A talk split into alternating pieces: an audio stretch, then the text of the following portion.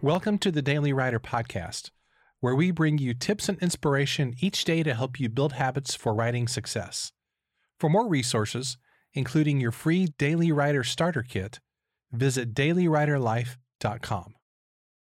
One of the biggest joys of my professional life is seeing first time authors launch their books, and it's even more fun when they're friends whom I've known for a long time. Well, that's certainly the case with today's guest. I'm really excited to share this conversation with my good friend Kelly Brinkmann, author of Art for the Soul Growing Your Faith Through Creativity, which was published earlier this year. Kelly is a faith based working artist and writer. She studied studio art and painting and earned her BA, which equipped her to use creative thinking and problem solving in various nonprofit and corporate leadership positions over the years. Kelly serves as a writer, public speaker, and creative instructor in her community at her studio, Art and Souls Creative Studio in Washington, Missouri, which is not too far from where I live. She serves, learns, teaches, and mentors alongside women in her home church while starting her first term on the local school board in 2022.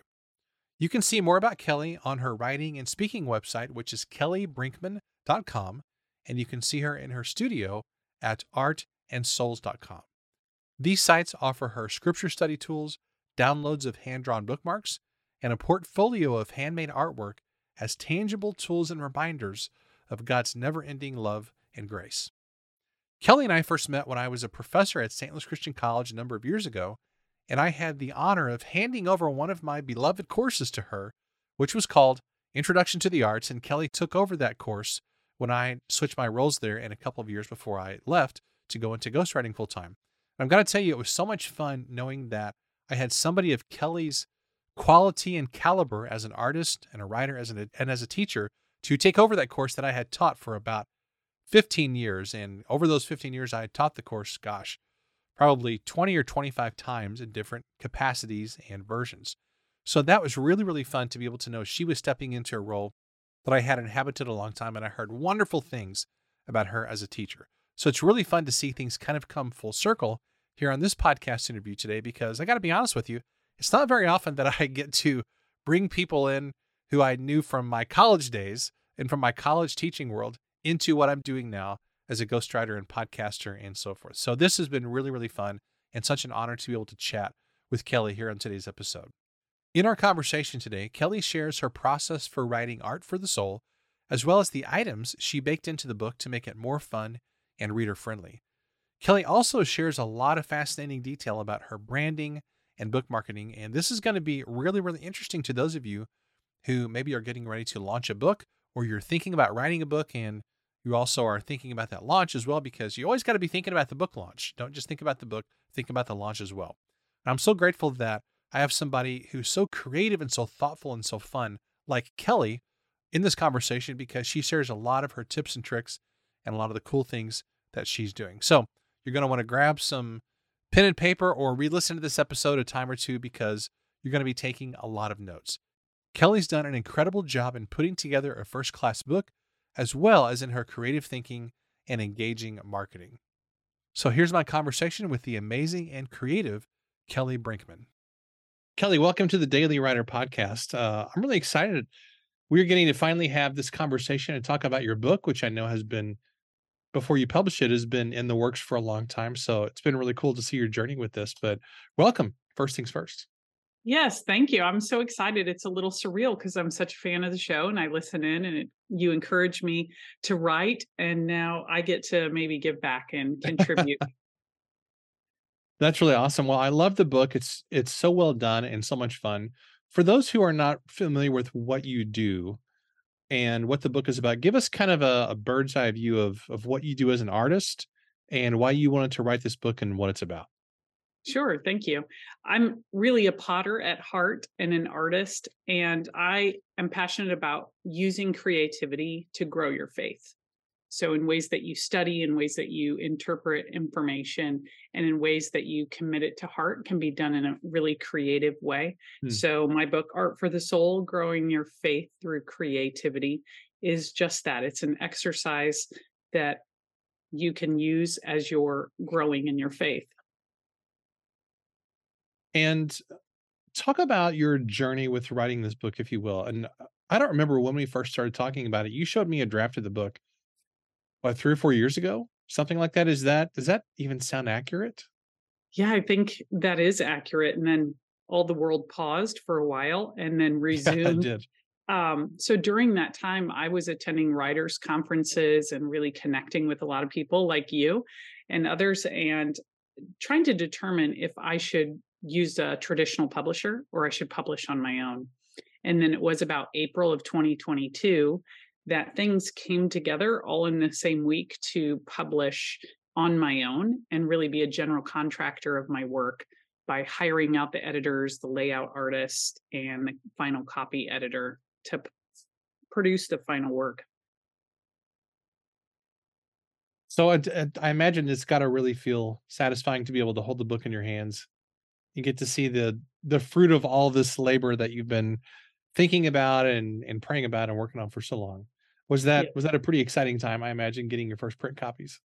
Yes, it really was. And I always think of the proverb like a desire accomplished is sweet to the soul. Yeah. And it was really sweet. I got to celebrate with our kids. We had popsicles that day and and really get to uh, hold the book in my hand finally. And that was just a really wonderful feeling. I I love sharing that at author talks and instances like this. So that that joy continues. So you you mentioned uh, kind of when we were prepping for this conversation, you mentioned that you tried to write this book in I guess what we would call more of a linear fashion Right. for for a number of years, but then you had a difficult time kind of conforming your writing process to those kind of standard practices. And I'd love to hear about that and how you connected your right brain thinking as an artist with the left brain kind of more uh linear or logical process not that art is illogical but you know what i mean um Right. because i think i think your journey with actually crafting this book might give some hope to people who sort of feel stuck in the more traditional ways of writing a draft of their book Yeah. I feel like it was a, a bit different for me. I am equally right brain, left brain. If you do any of those personality tests or how people think tests, I test just dead in the middle, that I do both. And so I tried to really write it by using an outline and filling in um, the whole scope of the book in one fell swoop. And I tried for close to 10 years, Kent and wow found that I just couldn't do it. It just felt like, you know, square peg, round hole, couldn't do it. So then I gave myself a timeline um, of about two and a half months and said, I'm going to write the book. And so I sat down and I started writing it in little pockets, which would eventually then become parts of chapters. So I sat down, wrote little pockets, and then I started to kind of knit them together and see that oh i had this chapter and then two others but i needed a connecting chapter a way to get there. So i wrote that and kind of put the whole book together like that. At the same time i wrote the book proposal okay. because they have to be you know work together. Because as your your following knows writing a book is one thing. Publishing a book is an entirely yeah. different thing. And so really it was that for me a, a hiccup with writing the book proposal as well as the query letter and all of the documents required to publish it so i kind of wrote those in tandem so that they were all unified and thankfully, I had a wonderful developmental editor who walked through and combed through it to see if there were any holes or things that could be moved around sequentially. No i know that you at the beginning you were thinking about going with a, tr- a traditional publisher but you ended up doing self-publishing. Did you feel like the work that you had put into the proposal was wasted when you went into to doing self-publishing? Or how did i guess what i'm asking is how did doing all the stuff with the book proposal actually end up helping you even though you self-published Right. It really helps um, writing the book proposal to really refine what it is you're going to speak about in each chapter and the focus of every chapter so that you have that clearly in mind when you're you're writing because we've all had days where we write and we kind of meander and say where did this end up so writing with the end in mind was a great um, way to work on my proposal at the same time so that I could see it come together. I also broke the book into four chunks and four parts. So then that helped. And that's pretty common with writers, but being able to step back and say, okay, what are the four main things I want to say? And how would I unfold each of those? Mm. I love the way you also, at the end of each chapter, you put, well, you put several add added elements into the book that really for the reader make it easier to read.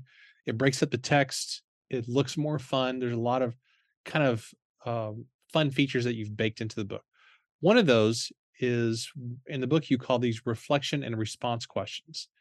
I'm curious what what the value of those is for people who are thinking about their own books. Why should they think about adding some reflection questions or maybe you could also call these action steps or um, action points or group discussion questions, whatever you want to call them. What is the value of doing that for readers? Well, my nonfiction book, one of the premises is to get people to slow down and to think more carefully about their own faith life and how they understand scriptures. So, putting a reflection and response was kind of a putting a rest note, if you will, mm. in the book. And it was a pause inviting people to reflect and to say, how would I personally respond? And some of the questions um, can be kind of softball questions, and some are more pointed as we go. Mm-hmm. So each of the books has maybe two or three questions. And then they're followed by that creative connection activity. Right. Which is going to be my next, that was going to be my next question is how how those two things are different and why it's really helpful to have the creative connection activity at the end of each chapter. Right. So there are 24 chapters overall. And I wanted people to, again, be able to slow down even further to say, what am I going to do with the points of this chapter? How does that impact me? How am I going to be changed? And we all know that we learn by doing. You know, some of the best conversations I've had with friends are while making clay in the studio together. And so that ref- the creative connection activity becomes a way to serve readers even more. I send them to a private URL that's just for readers. And there they have access to about 24 activities, many of them downloads that they can just download and do as a way to think more deeply about what they've just learned. Mm. That's genius.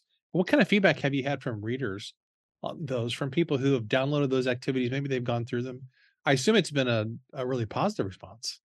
It has so. been. And it's, you know, it's still a little surreal when people come up to you and say, I've read the book and I've done this activity, or here I brought it with me, or someone brought their book to a book signing and it looked like a journal. It had been, she painted in it, put pictures in it, and hmm. really mm. tried to go deeper in her faith. I was at an author talk in Iowa and someone approached me and said, Our church Bible study is using the book. And we actually used the activity for, I believe, chapter three. We printed that out and that became a discussion, and we all did that together. Wow. So for group leaders, it's wonderful. It's kind of all baked in, as you said, in that here's the study, but then here's an activity, and the questions are tucked behind every chapter. Yeah. And that was something that you wanted to do from the beginning, wasn't it? Is create a book that not just individuals would read, but also that groups could use, which it's kind of like you're baking marketing into the book because if it's designed for groups to use, well, obviously that means groups of people are going to buy the book and read it together. They're going to recommend it probably and things like that. So I can kind of see the marketer in you, you know, is baking things into this process the whole time, which is genius.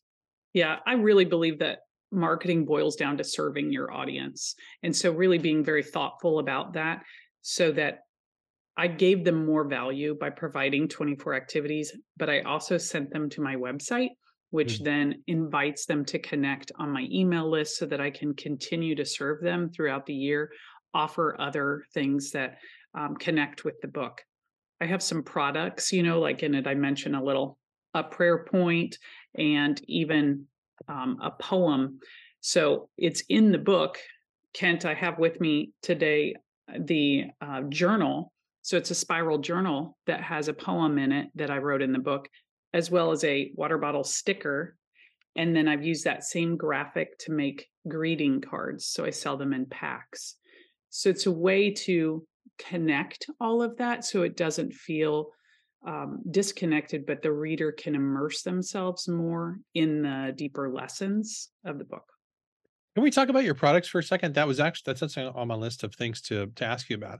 Where are you getting these products made, and and kind of walk through the process of okay having them made, and, and what kind of products do you decide you're going to do, and how do people buy them, and what storefront are you using? You know, just the whole shoot and match. Sure.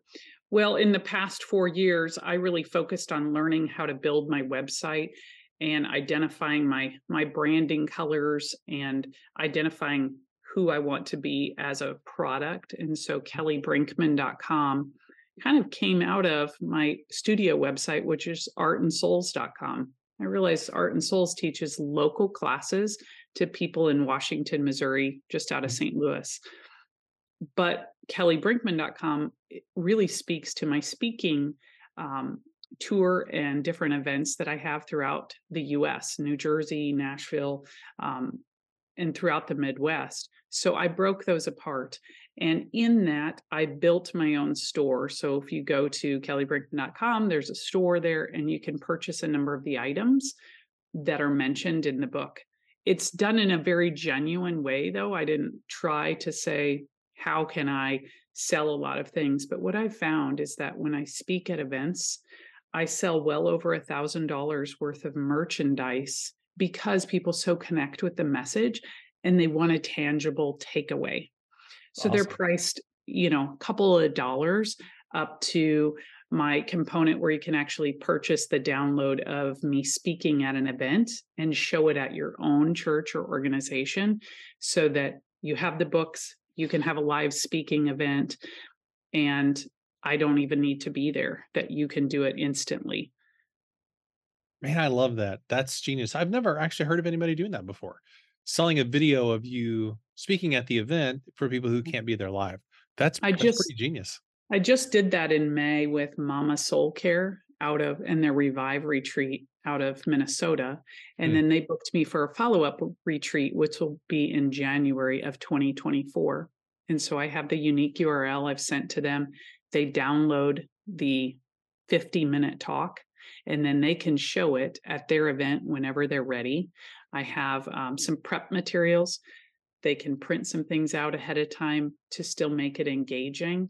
And I do usually ship a box or two of retail materials so mm-hmm. people mm-hmm. have that chance to have that hands-on experience so when you are speaking for a for a, an event or for a conference and i know every every place is different are they generally open to that because sometimes if they're recording events then they want to sell those and like there's kind of some maybe some funny things about you know they want to retain sort of ownership of that recording or something but that's not been an issue for you Actually, I host my own event so that I owned all of the okay. Filming. So That's that was something I was com- I was running into. I did pay video companies to go out and record me at other events and had that event organizer sign off on it or I shot people oh, from behind. Okay. Um, my husband's also an attorney, so that helps.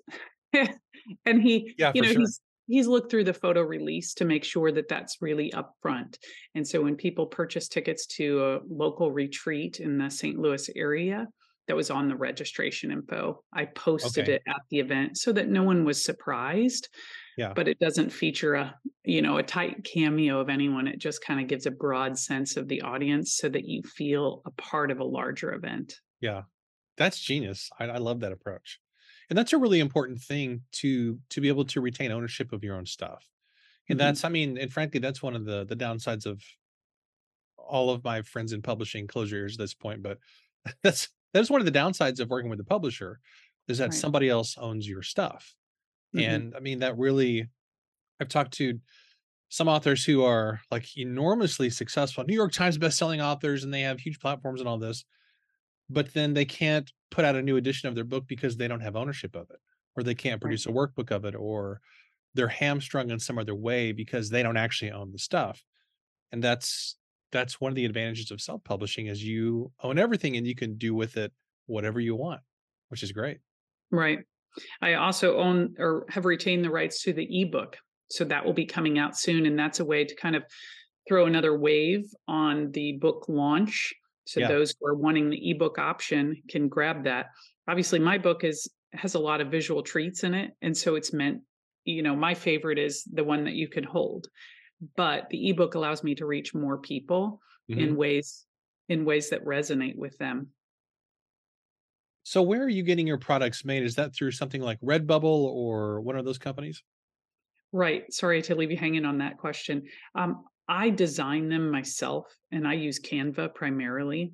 And then I like to use local printers because then I can go down and, and do test one and see what that looks like. I also support my local community, you know, doing things like using an online site. I pay a lot in shipping and Mhm. I'm not sure of the color until it gets here and it may be delayed. So I use my local um, providers as much as I as I can. And then are you shipping those products out yourself? Like an order comes in, like you package it up, the packing slip, printing the label, and all that stuff? Yep, I have um, a team that helps me with that, and I kind of have a mail system that's all set up. So when we receive an order, um, it comes out on um, an order form, and then we fulfill the order and ship that off. Sometimes, um, if I have just a moment, I'll shoot a personalized video and tell them, "Hey, I'm stopping at the post office today. Thanks for your order, Trish." I'm here overlooking the Missouri River. It will get to you really soon. Sending this That's out cool. special to you. And so it's another way to connect with a reader via email and and something kind of surprising. People don't expect a video message when they receive a retail product. Yeah, that that's cool. So are you using Shopify for that? Is that the system that you use for the like the orders and the printing the stuff and and whatnot? Well, it's through Square actually. Oh, So Square. I didn't know Square did all that. yeah, my platform will um, host that, and then I use PayPal and Squarespace Okay. as the site. So kind of a combination of all of those work. So your your Kelly Brinkmann site, that's Squarespace? Yes, Is that is your Art and Souls website Squarespace also? It is now. Yes. And what's what's been your experience with Squarespace? I've thought about switching my kentsanders.net site to Squarespace actually. It's been really positive. I think I I delayed in changing from WordPress to Squarespace a little longer than I should have, but at some point you only have the capacity for so much. And so when I had a pocket of time that I could change everything over, I think it was a year ago last summer, then I I made that whole change and it's one of those things the more you use it, the more you understand that you can Yeah. do. I've looked at a member side of the site too, so it offers a lot of functionality that would otherwise have to be plugins on WordPress, and it was a little clunky. Um, I've even used it for my um, pottery classes to be able to print a list of of people in the class. In WordPress, I could never do that very easily. We'll get back to the conversation in just a moment, but first, a big thanks to today's sponsor, Vellum. For years, my go to choice for book formatting software has been Vellum. It gives you the power to build, style, and preview your book and have a blast while doing it. Vellum is the go to choice for Mac users who care about creating beautiful ebooks and print books and want to save tons of time in the process. Best of all, you can download Vellum and play with your book's formatting to your heart's content. You've only got to purchase it when you're ready to publish.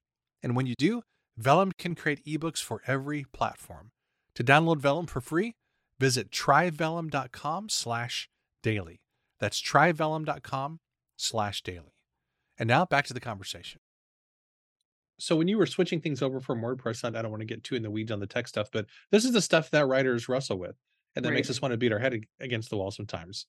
When you were doing that, did you have any downtime because you were switching particularly with email, you know, if you have your email set up like your your Art and Souls email, for example, if that's set up through WordPress, then when you switch stuff over to Squarespace, was there any downtime with your email or any switching over issues or any of that kind of jazz? Sure. There wasn't with email because mine's through Gmail Okay. and it is a branded um, Gmail. So that's Kelly B at kellybrinkmann.com goes through Gmail. So that never stopped. My website could be created on Squarespace here while my WordPress one was here. And I took screenshots of it before I took it down. And then there was a period of maybe 36 to 48 hours where it did migrate. Hmm. Um, this one fully populated and the WordPress came down Yeah. but I just folded that in with my marketing efforts. So hopefully not a lot of folks noticed. Um, but always getting the website. I mean, you've got to schedule all the photo shoots and get all of that yeah. done and get your branding done ahead of time. So it's just like anything else, just taking it one bit at a time, one task at a time. Well, I was asking about the the Squarespace stuff because I just uh, one of my ghostwriting clients actually. Occasionally, I do things like newsletters, blog posts, um, stuff like that for my book clients. And we were setting him up actually on ConvertKit, right. uh, his email marketing stuff. But we had a really difficult time getting his email for his domain set up on Squarespace. They had purchased the domain through Google Domains. Right. And so we kind of have, and that was like a separate account. Then you have the Squarespace stuff. And it was actually, I was shocked at how difficult and complex it was. Right. I found that you can purchase, Workspace. yeah, you can purchase the domains through Squarespace. Yeah. And there have been times where I've had some difficulty migrating things over, and I have a couple of, of tech hmm. companies mm. that help me. So if I get in a real tight spot, I can pay a little bit, have them help me. But totally. through Square or Squarespace, you can have the email platform and all of the emails. So that way, if people are signing up on your website, I don't have to yeah. think, oh, I've got to download all those from ConvertKit, put them in. It's it's all integrated because I was yeah. working on like five different websites. So now with Squarespace, they're all on one. So yeah, that's that's got to be fantastic. Yeah, that's freed me up. So well, I want to ask about some some things that you're doing with marketing and branding with your book because Kelly, as long as I've known you, even this has been back in the days where we actually first connected at St. Louis Christian College, which doesn't exist anymore, unfortunately. But um, yeah, I used to teach there, and we sort of met there first. Um, you have always seemed to be really sharp with the marketing side of things. And one interesting thing that I wanted to ask you about, actually, a number of things here, is that you give a lot of thought to things like brand colors, which which is not something that writers tend to automatically think about a lot because we we tend to gravitate towards thinking about words. But I noticed even today, I don't know if this is intentional, so uh, I don't know what the shade of of green this is on your book, but like you have on earrings, you have on a necklace that's sort of that green color. Is that intentional? Like, do you think about these kinds of things even with attire and jewelry and I tend to. Like now I made the jewelry, so you know, if you make it, it's all you out can, clay. Yeah, you can do what you, know, you want. It's Missouri so. clay, right? But I tend to. Um, I I did select some branding colors, and for Art and Souls, it was these colors, but which is the teal and kind of a pumpkin orange, and then black comes into that. So for Kelly Brinkmann, I just um, kind of emphasize the orange more and use some okay. teal as well. So I intentionally look at that to make sure that whenever I'm presenting myself as a speaker and as an author, that people recognize me by those colors. Okay. That's one of the things that they do. cool. So uh, on the book itself, you know, I I had a Pinterest board that I shared with the cover designer and interior designer, and she used those colors. When I give or uh, sign books at my local bookstore, I tuck in three personalized hand drawn bookmarks hmm. that are really close to those colors as well.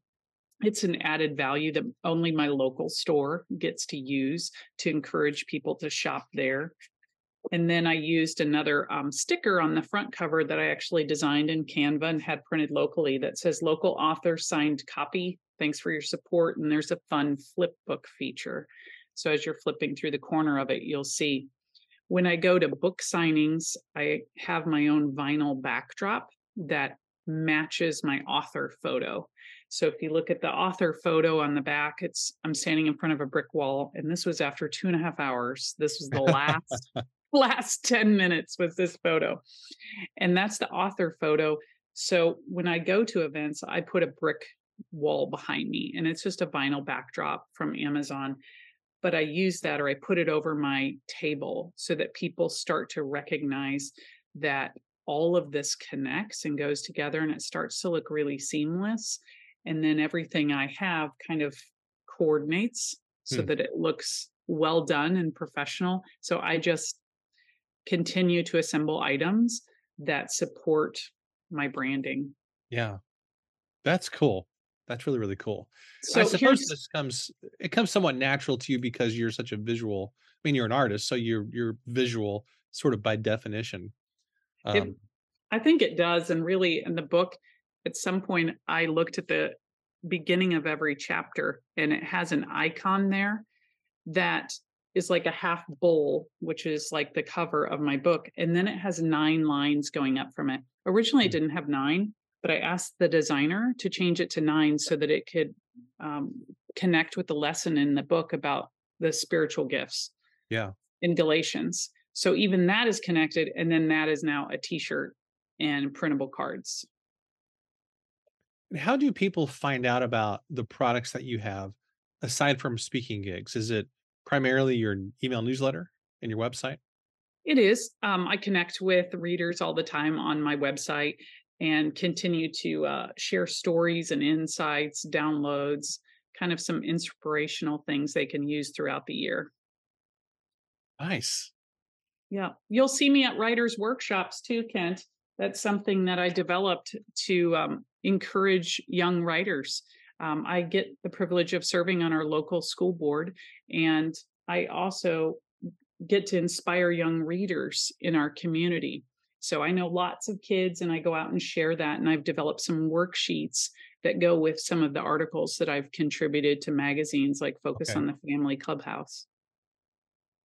So for for any of our listeners who they hear you talk about things like book signings and events, but maybe they have not dipped their toe in those waters quite yet. Do you have any suggestions for for how to get started with speaking and doing author events or book signings? Because I know, especially for writers who are more on the introverted side, those Right. things can feel really overwhelming. So, are there maybe a, a couple of first steps that somebody could take toward doing that? Sure. First, I think you just come from a genuine heart and you've written a book to share with people and encourage them or maybe reveal a new insight. So start somewhere that you're comfortable. I started with our local bookstore really as a way to encourage sales from them locally Hmm, and ask them if they would host an author talk at the library. And so they brought my books over to the library, which was accessible to all people. And I started there. And I packed the house a little bit with some friends that I knew. And as I oh, shared totally. marketing pieces, I ended up knowing a lot of people in that room. And that's a trick your listeners can use to be sure that they're comfortable. Yeah. From there, I fanned out to do more author talks in the area or in other communities where I already had a strong connection or strong relationships. So I always see a friendly person in the crowd or bring someone along with me. And you can always just speak right to that person, kind of put them um, where you know that they'll be in the audience. And that always helps too. Almost like uh, like planning somebody a little bit just to kind of prime the pump, so to speak. Yeah, just say, can you please sit right here where I can see you, which is to my right. You know, that tends to be where most spoke speakers look. So I put Yeah. them, in, you know, a couple rows back on the right if I know I'm kind of nervous. And uh, then if I get nervous, I just look at them and smile and just share what I'm passionate about, which is the book. Now you mentioned um, an insert that you that you put inside the book to ask for book reviews, and when you sent me a copy of the book, um, I thought that was genius. I actually I don't have it here with me today. I should have brought it with me because I made sure to keep it in my folder of stuff in my home office where this is like things not to throw away, you know, things to make sure and keep. But I'm wondering if you can walk through that. And I know this is an audio podcast.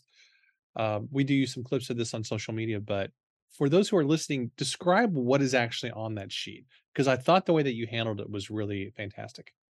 Well, thank you. It's just another way to connect with readers. And it's important to ask for reviews so that um, online websites see that you're getting reviews and that encourages more sales, which is really reaching more people and encouraging Yeah. more people. So, this is a um, I put six of these up on a sheet and it's a little card that I wrote using some font. So I've just chose two fonts and then that's my branded font. It Okay. says, thanks for reading art for the soul growing your faith through creativity your support makes a difference and then i have a qr code that says go here to leave a book review Hmm. and then it says get more writings like this join my newsletter and it has a separate qr code so on my website, I actually have a separate landing page just for the book. So this QR okay. code will send them there. It says it's kellybrinkmann.com backslash book. And it gives them a link to purchase the book. And then it gives some reviews and asks for their review. I hmm. find giving some sample reviews helps people think, oh, well, this is not so hard. I can share yeah. a sentence or two. And then they oftentimes will post one or they can comment and leave it with me. And I copy those from online sites for my own website to let people know readers' experience. That's genius. Like, I think just having systems for all this makes it less intimidating for the typical author because we we all know that we should be doing all these things but then right. not knowing how to get started can really be a challenge so i love how you have just thought this out and made it really really simple and you're very strategic about this so at some point you should you should be doing like author coaching on this book marketing and branding stuff because uh, for most of us this stuff feels really stressful hmm.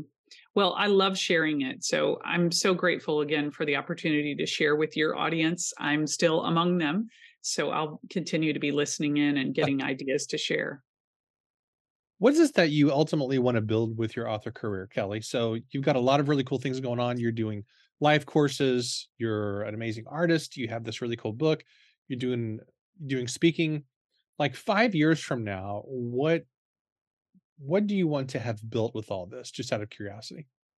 Well i love speaking with live audiences the most and being in front of people and getting to connect with them and share stories and watching them have that moment where they say oh, okay i understand this on a deeper level. So being able to speak to more audiences is really where my heart is. So five years from now I'll be standing at a table having close to a half dozen books in front of me that I've written. I'm working on a children's book and I'm working on a devotional book as well. And have those in front of me, as well as a lot of different products that connect with the book to give people that touch point. Hmm. I don't really care, honestly, how much I sell the products for. I really care about connecting with the reader and giving them something that will change the way they do life every day. For you, what what is the thing that you would really like people to do? Like, would it be okay, buy lots of products or buy lots of copies of the book, maybe give those out, take your classes? Like, do you have kind of a I guess what I'm trying to ask is is is there a set funnel that you have? Like people sign up for your newsletter and then maybe they buy a product, maybe then maybe they'll buy the book and then maybe they'll do a course or come to an event. Like what's kind of the the chain of things that you would like to move people along ideally? Well, I do have a sequence that I see I think seems logical as people mm-hmm. are experiencing the book. So for me, it's really comes from that genuine place of wanting to serve people. So first it's mm-hmm. that probably reaching them on social media. Um, they see some posts, they they think, oh, that's that's something interesting. They get to know more, go to the website and discover the book, discover some of the products and say, oh, I resonate with that join the newsletter. And then there is a, a formal sales funnel, if you will, mm-hmm. um, that takes them on a journey of how to discover some of the products, but really how to use them in their own life mm. and mm. how to slow down and, and be more thoughtful and purposeful with their own faith growth. I would love to meet them at an event. I would love it if somewhere along the line they said, I'm getting to know this person a little bit better. She should come speak at our women's event coming up. We should have her yeah. for the spring revival. Um, we should have her out this fall and then get to come and meet in person, share all of those items at tables, but really just to connect with them one on one. Yeah. Because that's people don't typically hire an, a speaker for an event unless they first know them. They know what they're about, they know their brand, they know their messaging and so taking them, first of all, along those kind of small steps with you is really important. Right. And there's a vetting process. You know, when you become a speaker, um, sometimes speakers are vetted by traditional publishing houses. Mm-hmm. In my case, um, being self published, I have to allow them to vet me through the whole process. So some of that is kind of putting yourself out there and letting yourself be known. Um, one of the things I love about self publishing is that they can get to new to do that in ways that I construct. In the book, also, I put like hand drawn items mm-hmm. and really give them a sense of who I am and really my aim, which is to continue to encourage people visually to um, continue to grow in their faith. Kelly, this has been a blast. I, have actually taken a bunch of notes. Uh, whether they're legible or not is a different story. Uh, once we get off the call, but I would love for readers to not only pick up a copy of your book, but also uh, take a look at all the the products you have, your website, which is done really well, plus your live classes, which is another cool thing that most authors don't really offer. Is hey, come to my space and take an actual class with me. So, how can right. listeners find out more about the book, your classes, your products, all the cool things that you're doing? Great, thank you. Yep, just going to my site, kellybrinkmann.com. All the links are there the top of the page, you're invited to uh, subscribe to the newsletter to continue to get encouragement throughout the year. And there is a link to purchasing the book. I'm sensitive to our local uh, bookstores. And so you always have the opportunity to shop locally or to mm-hmm. go to bookshop and to shop at your own local store. Uh, you can purchase online as well. It is printed through Amazon through the Kindle Direct Publishing or KDP so certainly it's available on Amazon as well. Wonderful. Kelly, thanks again for making time to do this conversation. I've been looking forward to this for a long time. And it's so cool to see all these years of work that you've put into this book come to fruition, as well as all the assets and other kinds of things that you have around this. You're doing a really fantastic job. And I think you're a really wonderful model for authors who don't just want to write a book, but they want to create an experience for their readers, which you've really done well. Right. So thank you again. This has been great. Well, thank you. That's where my heart is to uh, reach readers. Well, if you're like me, you probably took a ton of notes during that conversation.